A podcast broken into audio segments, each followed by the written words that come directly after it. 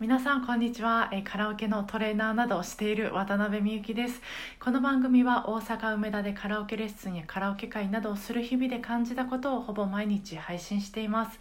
今日も、えー、カラオケレッスンであのたくさんの曲を聴かせてもらったんです。であのもうあのご利用者さんにはもう本当にあの耳にタコやと思うんですけどえーまあ、今時のほとんどの、えー、j p o p の曲は英語のリズムに、日本語の歌詞を載せて、えー、作られてるので、まあ、リズムに合わせて日本語を崩して歌うんですよね。でその崩した日本語を、まあ、私は j p o p 用日本語って呼んでるんですけど、まあ、この j p o p 用日本語とえー、会話で使う日本語ってもう本当に全く違うものだなって今日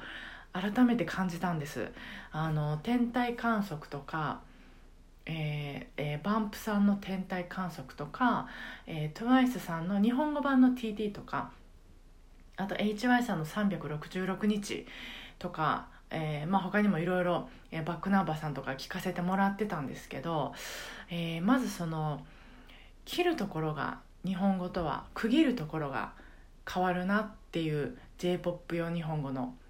もあるんですよね、まあ、天体観測がそうだなと思うんですけど、えー、ベルトに結んだラジオっていうフレーズがあって歌うとベルトに結んだラジオこういう感じになるんです。日本語だとベルトに結んだラジオってこう区切ると思うんですけど、えー、j p o p 用日本語だとベルトに結んだラジオベルトニムっていう感じでもうあの区切るところが、まあ、全然違うんですよね。これもなんかうわーって違う全然違うなって思います歌ってると。であとはその、うん、音のまとまりが変わるなと思います。TWICE さんのその TT は、えーと「見つめるだけで」っていうフレーズが出てくるんですけど、えー見つめるだけでなんですけどこれ歌うと見つめるだけでこういう感じになるんですよね。えー、見つめるっていうのは、えー、音のまとまりが4つあります。見つめる。4つあるんですけどそれが見つめる。この2つになるっていう。その例えば、えーと、日本語で「ドラム」っていうと3つの音のまとまりになるあがあるんですけどこれ英語で言うと「ドラム」あ違うな「ドラム」ちょっと発音が下手くそですけどとにかく英語でにすると、えー、音のまとまりは1つなんですよね。日本語だと3つになるっていう。そういう感じで「見つめる」4つの音のまとまりが「見つめる」2つになるとか。あとはまあ長さがやっぱり大きく変わるなと思うんです。これはあの366日ですごく感じるんですけどえー、この曲で「できなくなって」っていうフレーズがあるんですけど、えー、歌うと「できなくなって」っていう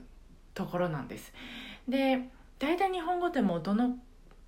あの音のまとまりも大体同じ長さなんです「できなく」この4つの音のまとまりはほとんど全部あの同じ長さなんですけど歌になると「できなく」こんな感じです「で」が長くて「き」がめっちゃ短くて「な」がめっちゃ長くて「く」がめっちゃ短くてっていう感じでこうあの音の長さに差が出てくるんですよね。っていう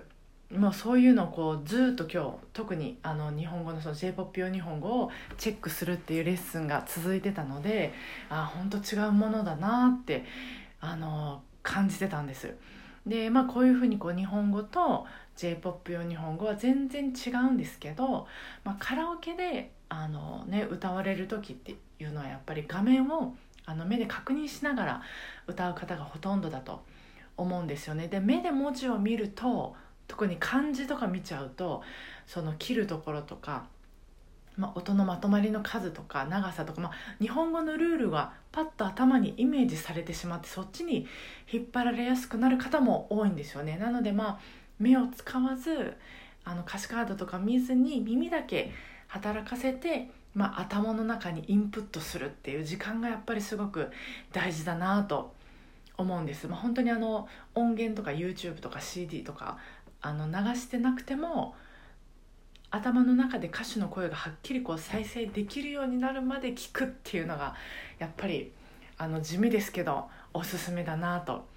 思っていました。それでは皆さん今週もご機嫌なカラオケライフをお過ごしください。今日もお疲れ様でした。